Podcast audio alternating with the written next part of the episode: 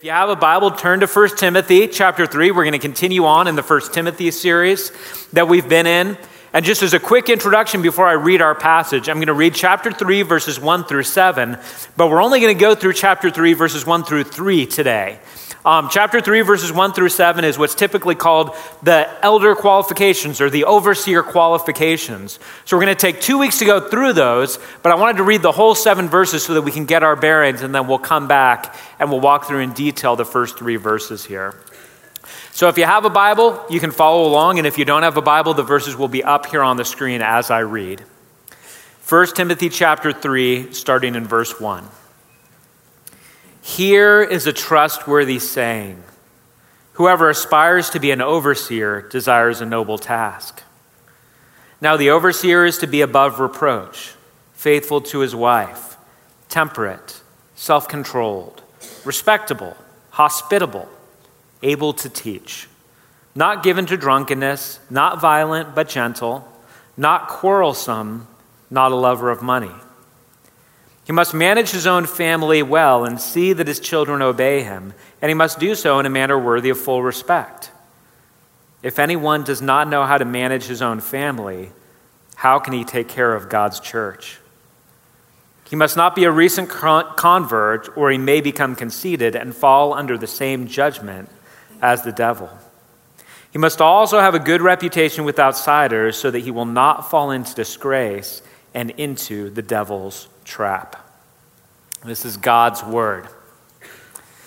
As we get ready to go through it, it's, it's worth just taking a minute and, and recognizing we're, we're in a passage, and we're going to be in a passage actually for several weeks now, where we're going to be talking about leadership.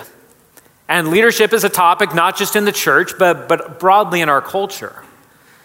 And the, there's a church that I'm connected with that just over the course of the last six months, they ended up having to let their lead pastor go. And, you know, sometimes there's, there's a pastor that leaves the church and it's an okay situation. This was not a good situation. Um, he had only been lead pastor there for about two years, and uh, there was a lot of chaos that happened while the church was under his leadership. Uh, a lot of staff left, a lot of elders left. There was different conflicts that had cropped up because over the course of those two years, there was a consistent pattern that he had of bullying and intimidation and dishonesty. And again, enough that in two years, he was able to come in, create some chaos, and then was, was let go by the elders, which is a big deal. Letting a pastor know is, go is a big deal. So it was a big deal for them to take this step to remove him. And one of the questions, in fact, you might even be thinking this question right now, but one of the questions that the elders had to deal with in the aftermath of all of this is how in the world did this guy end up in this position? How did you guys miss this? When it that quickly comes out, and when there's the chorus of staff people that are saying, You don't know what this guy's like, you don't know the intimidation, you don't know the dishonesty that's going on here. How in the world did this guy end up in this position? And before we become too judgmental on the elders that didn't catch this, got to recognize that one of the reasons this happened is the reason this happens all the time in different situations, and that's that most of us have a hard time seeing beneath the surface. This man obviously had some talents, skills, and abilities. He looked the part. He seemed like the kind of leader that could get things done. And so major character issues were overlooked because of a shiny surface. And again, before we judge them too harshly, we can just all play. If you're a little bit older, you can remember back to what it was like when you were dating. Or if you're younger, you can think about dating and you can say, oh, yeah, I remember what it was like when shiny surface things outweighed depth. This is sort of how we live. For most of us, when we make decisions, if you're if at your place of employment you're involved with hiring, you know this temptation also. You know that sometimes there's people that come in and they just really wow you and they just look really good for the situation, and it's hard to try to get beneath the surface and figure out what's really going on.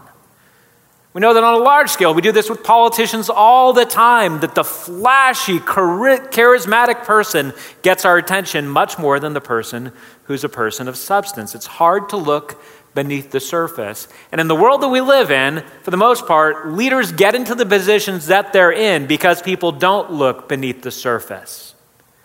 We have a lot of people in leadership all over our country, all over our world, that are in those positions because they have flashy qualities but poor character. And what we're going to see as we continue through the house rules of how we function in the Church of Jesus Christ is that when it comes to leadership in this house, we value character. This entire passage is going to be about that dynamic. In fact, getting even a little bit more specific, what we're going to see in these verses is that the core qualification for Christian leadership is not charisma, but character. Hopefully, you were zeroing in as we read through those seven verses. And if you were, what you would see is, with the exception of one thing, Paul does mention in these verses the idea of being able to teach. Apart from that one thing, every single qualification that Paul mentions in these verses is a qualification not about skill and talent, but about character. Say, when it comes to leadership in the Christian realm, the people that are going to that are going to experience that office of leadership are going to be people who are living the kinds of lives that are an example to God's people. And I need to give a quick warning here before going on. All right, some of you right now are like, oh, this is a passage about elders. I guess all the elders should listen, or anybody who wants to be an elder one day. And if that's not me, I think I get a free pass here. I can just kind of pray for other people to be convicted or I can read some other passages of the Bible. I can pretend to do that on my phone while I check some other things. I get a free pass today. And what I want to say, you guys are like, he knows we do that? Yeah, yeah, whatever.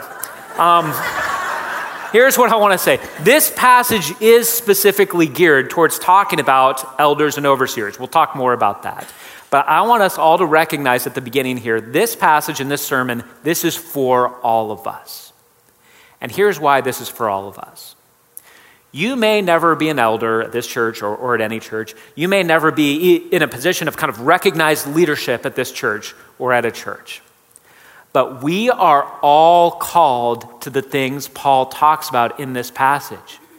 In essence, what Paul is saying is the leaders need to be living the kind of Christian life that others can look at and say, I should live like that also. That is the calling for every single one of us. So, whether you never end up in this position, if you are living out what Paul is talking about in these verses, you're going to be in a position to shine the light of Jesus to a needy world and to help brothers and sisters in Christ grow more deeply in the relationship with Jesus Christ. This passage is specifically pointed towards leaders, but this passage is for all of us. And at the end of the time, I'm going to look to bring it to bear on all of us. But here's how this is going to unfold. As I said, we're, we're going to go through verses 1 through 3 of these verses that I just read. And in these three verses, in each of the three verses, we're going to see a reason why character is so central to Christian leadership. And we'll look at the first one in verse 1. In verse 1, what we're going to see is that the reason that you need to have character if you're going to be a Christian leader is that it takes character to be willing to serve. So let's look at verse 1 again. Here is a trustworthy saying. So this is Paul saying, all right, pay attention. What I'm about to say is going to be worth it. You need to zero in on this. Here's a trustworthy saying Whoever aspires to be an overseer desires a noble task. Now, in a couple minutes, we'll go big picture, but, but first, let's just zero into that word right in the middle, that word overseer. Let's figure out what's going on with that. Because some of you, if, if this is the main church that you've been a part of in your life, you might be looking at that and saying, well, overseer is not a position that we talk about in this church.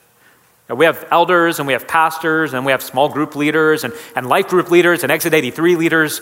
There's nobody here that we refer to as an overseer. We don't have overseer Dan and overseer Gary and overseer Phil. That, that's not the terminology we use. So, what are we even talking about here when we're talking about qualifications of an overseer? And we get some insight into this in the fact that here in 1 Timothy, Paul gives this list. And then in a letter that he writes to Titus, in chapter 1 of that letter, he gives almost the same exact list. He talks about almost all the same things as qualifications, not for an overseer in that passage, but for an elder. In chapter 1, verse 6 of Titus, if you want to look it up now or if you want to look it up later, he says, Here's what an elder must be like. He says that in verse 6. And then in verse 7, he continues on with the list, saying, Therefore, an overseer must be, and he fills in all the rest. In other words, if you're kind of tracking, you know what this means? Elder, overseer, they're the same thing. He's talking about the same position here. In fact, this is what happens in Acts chapter 20. If you want to look this up later, Paul joins in in a conversation with the elders at Ephesus. He gathers specifically with the elders, and when he's with them, he refers to them as overseers. Elders are overseers. So when we're talking about overseers, we're talking about elders. So that might bring it to bear. All right, all right I know what we're talking about now. But some of you might be saying, all right, well, that's elders. What about pastors? Well, here's the deal there's only one passage in the New Testament that uses the word pastor to refer to a position that somebody would hold. The word pastor is usually used to describe not a position, but an activity, something that you're doing. Less the idea of this person is a pastor, and more the idea of this person is pastoring. And by the way, some of you know this. You know what it means to pastor? Yeah, some of you just said it. It means to shepherd. It's literally that same word. You're shepherding people. In fact, in Acts chapter 20, when Paul is talking to the elders and calls them overseers, the command that he gives them is shepherd God's flock. This is an activity that goes on. So, so in some churches, churches do this differently. In some churches, if you're an elder, you're a pastor. If you're a pastor, you're an elder, an overseer. It's, it's all the same position. In our church, we do it a little bit differently, where every elder at our church is a pastor in the sense that they are entrusted with shepherding. They're not primarily a board of directors kind of sitting above, making decisions uh, behind closed doors. They're shepherding the people. But we also recognize we have other people who are shepherding God's people who aren't specifically on the elder board because shepherding is an activity. And so we have people that we call pastors, even though they're not elders, because they are shepherding God's people. So that's sort of the setup that we have. All right, and so what, what he's talking about here is he's saying, all right, I'm talking about overseers who are also elders. This is the same position. And the main thing that they're called to do is to shepherd God's people, to watch out for their souls, to give them care. But, but now let's look at this big picture with that in mind. The big picture thing that Paul says here is basically if you want to be an elder, if you want to be an overseer, that's a good thing to want.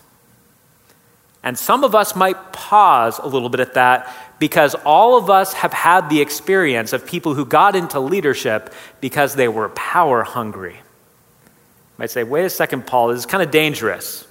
Just assuming that if they want to serve in this position, that it's because they're wanting something good, that, that, that doesn't seem like a safe assumption. Why is there not a bigger warning here? Why is there not something of, hey, if you really want to be an elder, maybe it's with bad motives. If you really want to be an elder, maybe you t- need to take a step back and not assume that you should be in charge.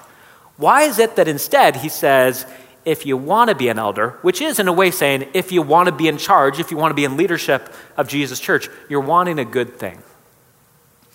Um, the short answer to why it's a good thing to want to do this is because being in the position of an elder is a sort of position that requires more of you than of what you actually get from it.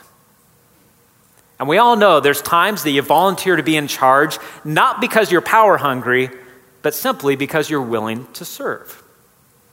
I'll give you an example. This is happening right now in my life. I just went to a meeting last night about this. Um, for the third year in a row, I'm going to be my son David's soccer coach. and so, yeah, some of you already know where this is going. So here's what happened. Two years ago, we signed up David for soccer. And when you sign up your kid for soccer and, and do that online, they also have a parent volunteer form. And so I was like, all right, this is fine. You know, I, I, usually help out with the kids' sports. And so I filled out the volunteer form and I very prominently marked that I was willing to serve in the position of assistant coach. um, now, I'm not knocking assistant coach. I have done that for a lot of years. Most of the years that my son, uh, my oldest son, played baseball, I was an assistant coach. Now, it does take some work, it does take some sacrifice, but in the end, you're not the one scheduling things. You're not the one dealing with parents. You're not the one talking to the officials. And so I was like, oh, I'll be happy to let somebody else run this thing and be the assistant coach. In fact, my idea wasn't even that. My idea was that they were going to come back and say, we got a coach, we got an assistant coach, just go be dad. That's all I wanted to do. I want to sit there and be dad. Um, but I signed up to be an assistant coach, and then as the season got closer, I got an email. Most of you have been through this. They said, the season's not going to happen if we don't get more coaches.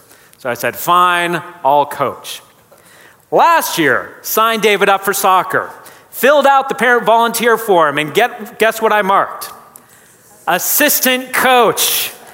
I just want to be able to enjoy this season. I'm not even trying to be an assistant coach. I'd rather be on the sidelines cheering for my kid. I'm willing to be an assistant coach if you need me. Once again, got the email. We need coaches. Once again, said, fine, I'll be a coach. This year, signed up David for soccer, got out that parent volunteer form, and this time I said, I'm going to mark head coach. I want to be in charge. I want all the power that comes along with being a head coach. Make me a head coach.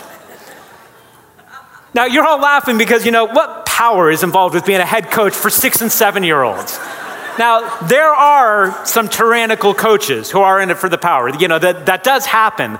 But for the most part, that doesn't happen. They're begging for coaches because they know this is going to be a lot of work. You're going to have to do a lot of things, set up a lot of practices, deal with a lot of things. And there's not a payoff. We're not paying you for any of this. There's not a lot of accolades.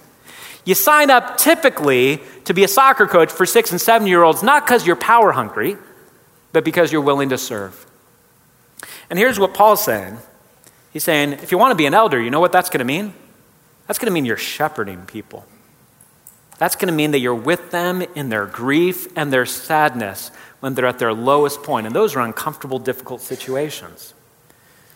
It means you're walking with people when they're dealing with the dysfunction and sin in their own lives and they're trying to get hold of things in, the, in their own lives and in their own hearts, and you're dealing with all of those things. It, it can be a dark, difficult path to walk. And then you're also dealing with people that have dysfunctions that means that they turn their anger and they turn their dysfunctions towards you and they lash out at you sometimes because you symbolize something. Paul knows in all of this all right, if you're going to sign up to shepherd, by the way, in the first century, shepherding was not a job anybody wanted to get into. There weren't little boys being like, oh, if I really work hard and make the right connections and network well, I can be a shepherd. Paul's saying, if you want to be a shepherd, you're wanting to do a good thing because you're willing to serve. And even with this whole idea, you might be looking at what Paul's saying and saying, all right, so people aspire to be an overseer or an elder. So, so does that mean that the way that somebody becomes an elder at this church is they basically bang down at the door and say, I'm ready, I'm ready to do it? And that's not how it happens um, ever since I've been here. Um, the way it normally happens is that the team of elders look at men in our church who are already shepherding, who are already living out this reality. We go and approach them, and, and actually, typically, when we go and approach that person, you know what their typical response is? They're like, Me? Like, really? Like, I, I haven't thought about myself in this way. But the elders who end up serving are men who say, You know what? I'm willing to serve.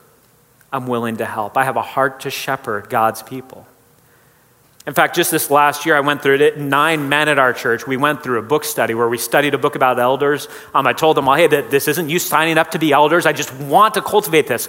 I want everyone in our church to be aspiring to live exemplary lives. I want men in our church to be aspiring to say, I want to be the kind of man who could be an elder if called upon. And even when I invited these guys to be a part of this group, almost to the person, almost all nine of them said, I thought that I got this email by mistake. These weren't men that looked at themselves and said, Oh, you finally woke up and realized I should be in charge. but it was such a powerful time because all nine of the men that I got to work with in this were all saying, I want to serve God's people. So, whether I'm an elder in the future, whether I'm never an elder, whatever position I'm in, I want to be the kind of person that if I'm called upon, I'm ready to serve. And if I don't serve, it's not because I'm not qualified. And this is where it broadens out to all of us to say, all right, there's lots of positions of leadership at this church. Some of you are going to inhabit some of those for a period of time or for a long time. Some of you will never inhabit something like that that has a title to it. But every one of us should be aspiring to live the kind of life that reflects Jesus to others, and that if called upon, the reason why we wouldn't serve in that position is not because we say, My life's a mess, I'd be a poor example. It would be for some other reason. Paul says, You got to have character to be a leader in Jesus' church, because to be a leader in Jesus' church means you're serving. That's number one. In verse 2, we get the second. We find out you also need character to serve in Jesus' church because you need the character to pursue the kind of growth and new life that God calls us to. And so this is where he starts to formally get into the qualifications, the, the list. And, and by the way, on this, man, we could do an entire sermon on every single thing he lists here. So in some ways, this is going to be a flyover. So he says in verse 2 Now the overseer is to be above reproach. Above reproach sometimes is translated blameless. It has to do with the idea that accusations sort of fall off you, that you're sort of beyond accusation. And this is the point where every single one of us in this room is like, I'm out. I'm, you know, I was willing to listen to see if I measured up to the list. Above reproach, I'm out. I, I can't be an elder. I probably can't do anything at this church if the requirement is to be above reproach. Now, two things about above reproach. One, one we'll talk about now, one we'll come back to. Um, first of all, above reproach does not mean perfect. There's a difference, and I'll talk about it in a few minutes a difference between being perfect and being above reproach. Um, but the second thing is this when he's talking about being above reproach, this is less of a separate qualification from all the rest and more of an umbrella for him to say, in all these areas that we're going to talk about, the kind of life that you're striving for is not, is not perfection. You're, you're still going to have failures, but you're striving to live a life that's exemplary, that's a solid example to others. And so he goes through these qualifications. He first says, faithful to his wife which the, literal Greek there is one woman man. Now, just the, this is a point where it's worth just to take a moment, and, and some of you might already noticed. All right, when, when, he, when Dan is talking about elders, he keeps talking about men as elders and not women as elders. Um, and, and part of it, that's for several reasons. Um, first of all, we, we've got right here the first qualification that he mentions is a one woman man. So he is talking about men specifically in this role. And if you want to, if you want to have a conversation with me afterwards, I'm, I'm happy to do this. Last week we talked a little bit at the end of chapter two how within the church of Jesus, because God has created men and women different, we play out our masculinity and femininity differently in the church. And one of the ways that that plays itself out is in the role of elder. That's a role that the men practice. They got godly men who step forward and say, "I'm willing to sacrifice. I'm willing to serve. I'm willing to go first. I'm willing to take the lead." That is reserved for men. And so he says he needs to be a one woman man, which doesn't mean that he even has to be married. Because you could say, well, you can't be a one woman man if you're a single man. You just you don't have a woman in your life. And also, you can't be a one woman man if you were married and then your wife died and then you got married again, because that's two women. You're not a one woman man if you had two women. And, and things like that are getting into the weeds a little bit more than I think Paul intends.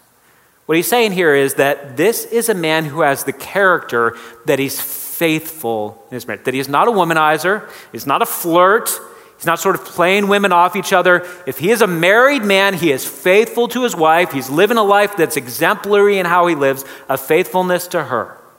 So that's where it starts. All right, he's a one woman man, he's faithful to his wife. And then he moves into a bunch of other things. He's got to be above reproach when it comes to the whole idea of temperance which, which kind of has to do with the idea of calmness of mind and, and being reasonable. He has to be above reproach when it comes to self control. And so he's not led aside by all of his whims and by how he's feeling in the moment. He needs to be above reproach in the area of being respectable, which has the idea of orderliness, that your life is orderly and not chaotic. He needs to be above reproach when it comes to hospitality, which, by the way, the, the literal Greek word for hospitality is love of strangers. Sometimes we think of hospitality and we're like, I'm hospitable. I have my best friends over all the time and we play games. That's great. Have your friends over and play games. That's not quite what he's getting at here. What he's getting at here is this is the kind of man that gives to others that aren't going to be able to give back to him. And finally, the last thing that he mentions is the only thing that has anything to do with skill that he says he must be able to teach. Now, I already mentioned Titus 1, that, that Titus 1, verses 5 through 9, that, that's the parallel passage to this, where Paul goes through almost all the same things. In Titus 1 9, instead of saying able to teach, I want to read you what Paul says there about this qualification. He says, He must hold firmly to the trustworthy message as it has been taught, so that he can encourage others by sound doctrine and refute those who oppose it. What he's saying is not, this guy needs to be able to get in front of a crowd of a thousand people and have them hang on his every word, otherwise, no go. What he's saying is, it's got to be somebody who knows the gospel, who knows the gospel deeply. Doesn't necessarily need to be able to talk about every in and out, about every minutia of the doctrine, but he needs to know the gospel inside and out, and he needs to be able to encourage God's people to live in light of that, and he needs to be able to refute those who are opposing it. That doesn't even necessarily mean that that's a person who's getting up front all the time. That could be somebody who's leading a small group. That could be somebody that just in interpersonal conversations is really able to convey the gospel. And so that's why, even here, where I'm like, all right, this is one that is kind of built on skill, not on character. I'll still say this. From this definition, I want every person who is a part of our church family to be able to teach. I want us to be able to teach our children our nieces and nephews, our grandchildren, our neighbors, our coworkers. I want us to be able to remind ourselves what the gospel is that God has chosen to save sinners through Jesus Christ. That we are in the family of God not because we did something that God required of us, but that Jesus did something that paid the price that we otherwise would have needed to pay. That through the life and the death and the resurrection of Jesus, we are in the family of God. I want everybody in our church to know that and to own that and to live by that and to be able to teach that to other people in their lives. And he's saying, especially the overseers, they've got to be able to do that to shepherd God's people. Now, now let me come back to, though, because I, I said this at the beginning. There, there's a difference between being perfect and being above reproach. So you could look at these and be like, this is just silly. Why even go on? We're all out. So here's the difference between being perfect and being above reproach. I'll, I'll give an illustration. I promise it is hypothetical. I'm even going to use hypothetical names. We'll, we'll, use the names Matthew and Mark just to be biblical here. So, so in this scenario, all right, imaginary scenario, Matthew is one of the elders at our church. Mark is a church member. Mark comes up to me and he says, You know, I went up to Matthew, that, that elder Matthew. Um, and I asked him a question, and he totally blew me off. He was really rude to me. It, it, it really threw me off base. And if my response is, Matthew did that? That doesn't sound like Matthew. That really surprises me. Let me go talk to Matthew. And then I go talk to Matthew and I say, You know, Mark came and talked to me, and he said that when he went and talked to you, that you really blew him off and were rude to him. And Matthew says, My gosh, I was. I feel awful about this. I, had had the worst day, but you know, th- there's no excuse. I shouldn't have treated him in that way. I just kind of snapped at him. I feel awful about it. And then Matthew goes back to Mark, and Matthew says, Mark, I'm, I'm so sorry. That was not about you. I, I had a hard day, but it's no excuse. I never should have treated you in that way. That's not the guy I want to be. I'm really sorry. I really hope that you can forgive me. And I really, can, can we just have a do over and can we have that conversation that you were wanting to have? Because I really want to have that with you. Is Matthew above reproach? Man, I'm going with yes. Matthew can shepherd my soul. That's a guy that can shepherd my soul. That, that's a guy I'm willing to follow anywhere. Somebody that says, Yeah, I have sin. Yeah, I still mess up. But when I do, I own it and I look to rectify it and I'm fighting the sin in my life. Now, if that pattern kept happening every other week, that'd be a problem. But if that's something that happens, we can look at that and say, Yeah, yeah, that's somebody owning their stuff. That's somebody living the way that we would want every church member to live. Now, on the other hand, if Mark came up to me and he said, I talked to Matthew, one of our elders, and he totally blew me off and was really rude to me. And my response is, All right, that's just how Matthew is. we all have to deal with it. We all have been on the wrong side of it. We've kind of figured out what things you need to tiptoe around. But you know, I, I mean, if, if you're going to deal with Matthew, that, that's just what you're going to get. That's just how Matthew is. Can Matthew be an elder? No, no Matthew can't be an elder. You can't be an elder when you're behaving in that. That's not above reproach. That's not an example to the flock. And by the way, this is another point where I want to broaden this out to all of us. If there is an area of your life where you find that your consistent refrain is, that's just who I am, I want to invite you to think deeply about that. We're in a culture that sort of is self obsessed right now. Got all kinds of personality tests. We've got all kinds of things that are self referential. That's just who I am. So if you're going through life and you're like, yeah, I'm sorry that I was kind of crude with what I said, that's just who I am. Yeah, I know I was kind of blunt when you came up to me, but that, that's what you're going to get if you come to me. That's just who I am. You know what? If you come hard at me, I'm going to come right back at you because that's just who I am. You know who you are? You're somebody who needs to repent. God does love you, even in your sin and dysfunction. But God is not calling you to revel in that. If you find yourself consistently saying, That's just who I am, God is calling you to something much greater than that.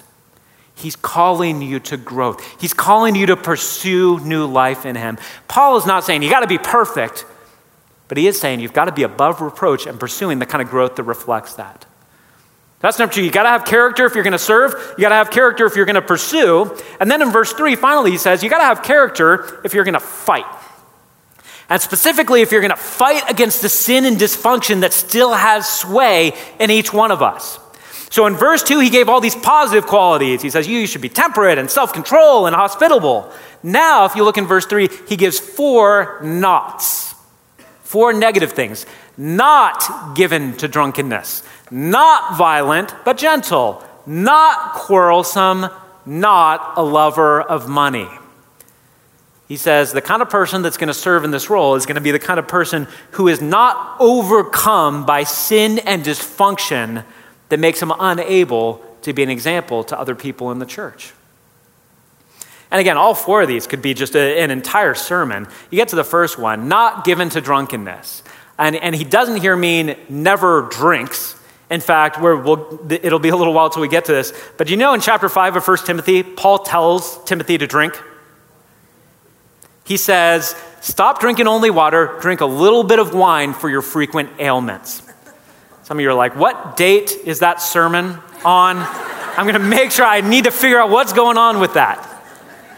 The authors of Scripture never say, don't ever drink alcohol. That, that's not a standard that we hold for the leaders at this church. Uh, some of you know this. I, I drink alcohol. Um, I've never had more than two drinks because after one, I'm ready to take a long nap. Um, and also, I just think it wouldn't be a good idea. Some people have, have pushed back on this. I'm like, I'm, I'm, not saying this is right in the Bible. I don't understand why anybody ever needs more than two drinks. If you need more than two drinks, I just suggest you think about your life. You, you think about what you're doing with alcohol. Um, he isn't saying you can't drink. What he's saying is you need to be in charge of alcohol and not have alcohol in charge of you. If you're going out and getting drunk, you can't be an example to the flock. If you are, as the Greek word actually means, if you are preoccupied with wine, you can't be an example to the flock if you're doing that. In fact, a, a lot of commentators think these first two nots go together the idea of not being given to drunkenness and not being violent, but instead being gentle. That it was a reality in the first century, and it's a reality now that when we get drunk, we behave badly. And when we get drunk, sometimes we get into violent disputes, whether physically or verbally in this case. And this is just another word, just to come back to this. He's saying, yeah, you can't be a shepherd of God's people if you're violently getting into fights with God's people. You, just can't do that.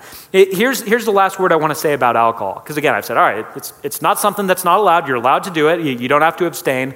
Um, but here's my just pastoral advice to, to all of you. If you drink, and there is even one person in your life, even one, who thinks you have a drinking problem, assume that you do. Assume that it took them courage to tell you that. Assume that they're looking out for your best interests. Don't brush them off. Don't ignore them. Don't think they don't really know what's going on. Assume that they're right and that you need to take action. Take this seriously. Not given to drunkenness, not violent but gentle, not quarrelsome which doesn't mean you're never in a conflict. Paul was frequently in conflicts. But quarrelsome people aren't people that just find themselves in conflicts. Quarrelsome people are people who pick fights without it being constructive at all. But just as a quick note, think about this for your life. Think about this in particular for social media. Before you hit post, ask yourself is any person reading this going to have anything constructive happen in their life because of what I'm about to say? Or am I just getting something off my chest? not quarrelsome, and finally, not a lover of money, because Jesus said he can't serve God and serve money. And so, if you're serving money, you're not going to serve God's people well. You're going to follow the money wherever it t- takes you. You're going to say things that aren't true because that's going to bring more money and more attention your way. You can't be a lover of money. We all have money, we all deal with money. We need to be in charge of our money instead of our money being in charge of us. Paul says, yeah, if you're going to be a shepherd of God's people, if, if you're going to be an example, if you're going to be an elder in Jesus' church, you need to be living the kind of life that's not perfect, but where you are pursuing the kind of growth that models good character. And when you're in the fight against the sin that would threaten, you live in as an example to the flock. Now, I said at the beginning, and, I absolutely believe this, that this message is for all of us. This message is, I'll, say a word to leaders and, to potential leaders, but I want to bring it back to all of us. And I already kind of mentioned this, but man, my, my desire, when it comes to the whole position of elders, um, the, there's a lot of men who, who aren't going to serve in that position just because it, not everybody is called to it, not everybody should serve in it. It's not going to be a position for everyone. But let, let me tell you my heart for the men in this church. My heart is that if you're a man who's part of this church family, that means that you are pursuing godliness. And that means whether or not you are ever called upon to be an elder at this church, the only reason that you're not going to be serving in that role is not because you're unqualified. That you're the kind of person that when you get that, when you get that email from ASO, it's like, we're short, we need people, we need somebody to step into the gap, we're in kind of a weird place in our church, and we need people to serve in this role that your response wouldn't be, I can't serve in that. My life doesn't look anything like those elders. That you would say, maybe it's not the thing I'm supposed to do for the next 10 years, but I'm willing to step in and serve. I'm pursuing to be the kind of man that could be used in that way. That's the calling for all of us as men at this church. And the calling for all of us as, as men, women, wherever we are at this church, the calling for all of us is to live lives that point people towards Jesus. That live lives where we are shepherding, at the very least, our children and our neighbors and our friends and the people in our life group, that we're shepherding people towards Jesus and towards the life that He has to give. And so, what, what I want to do in, in a minute, I'm going to ask three questions that will kind of lead us into a time of reflection. Because after these three questions, we're going to have a time where the band is going to come back out and lead us in a song.